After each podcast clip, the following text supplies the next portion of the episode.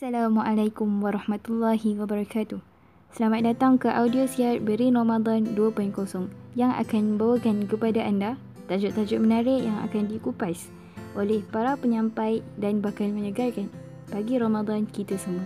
Teruskan bersama kami insya-Allah.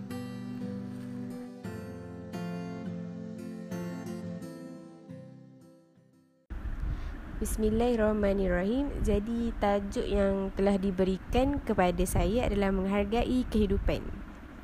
Kita tahu ke atas muka bumi ni tak semua orang mempunyai kehidupan yang sama. Tak semua orang menjalani jalan cerita kehidupan yang sama. Semua orang ada jalan cerita yang berbeza-beza. Ada yang mungkin bahagia sangat dengan hidup dia. Ada yang mungkin kurang selesa dengan hidup dia. Dan ada juga yang mungkin biasa-biasa je tak terlalu bahagia ataupun tak terlalu tak bahagia.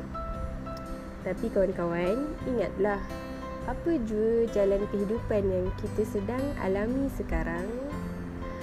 Apa jua masalah kehidupan yang kita lalui sekarang?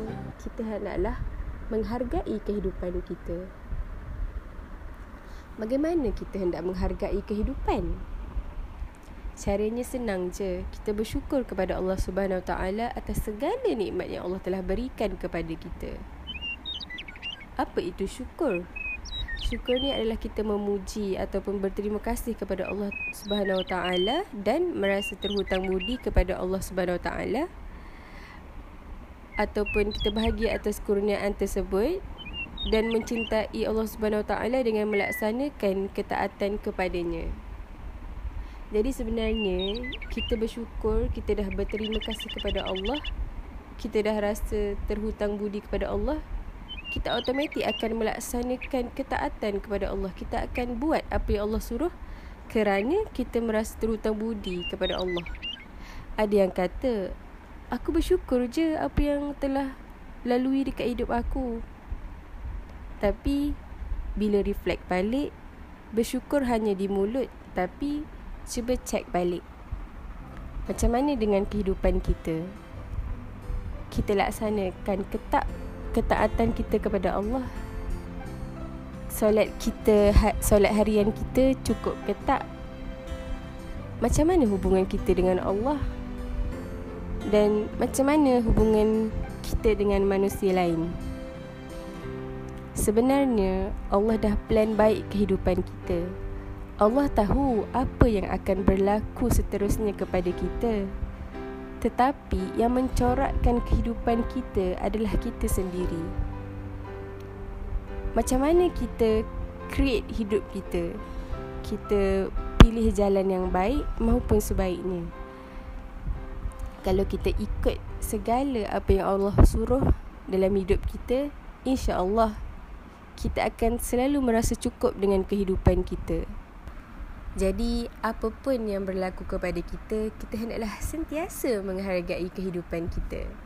Kita hendaklah positifkan hidup kita. Apapun yang berlaku kepada kehidupan kita, ia, ia semuanya adalah perancangan daripada Allah.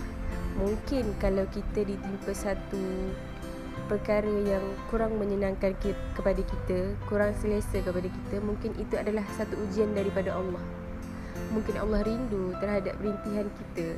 Mungkin juga Allah nak tahu bagaimana cara kita mengatasi ujian tersebut. Kalau kita berjaya mengatasi ujian tersebut dengan baik, percayalah akan ada ganjaran yang istimewa daripada Allah buat kita. Contoh Sebelum ni kita merasa kurang cukup dengan hidup kita. Tak tahu kenapa. Tak tahu masalah apa. Tapi kita rasa kurang cukup.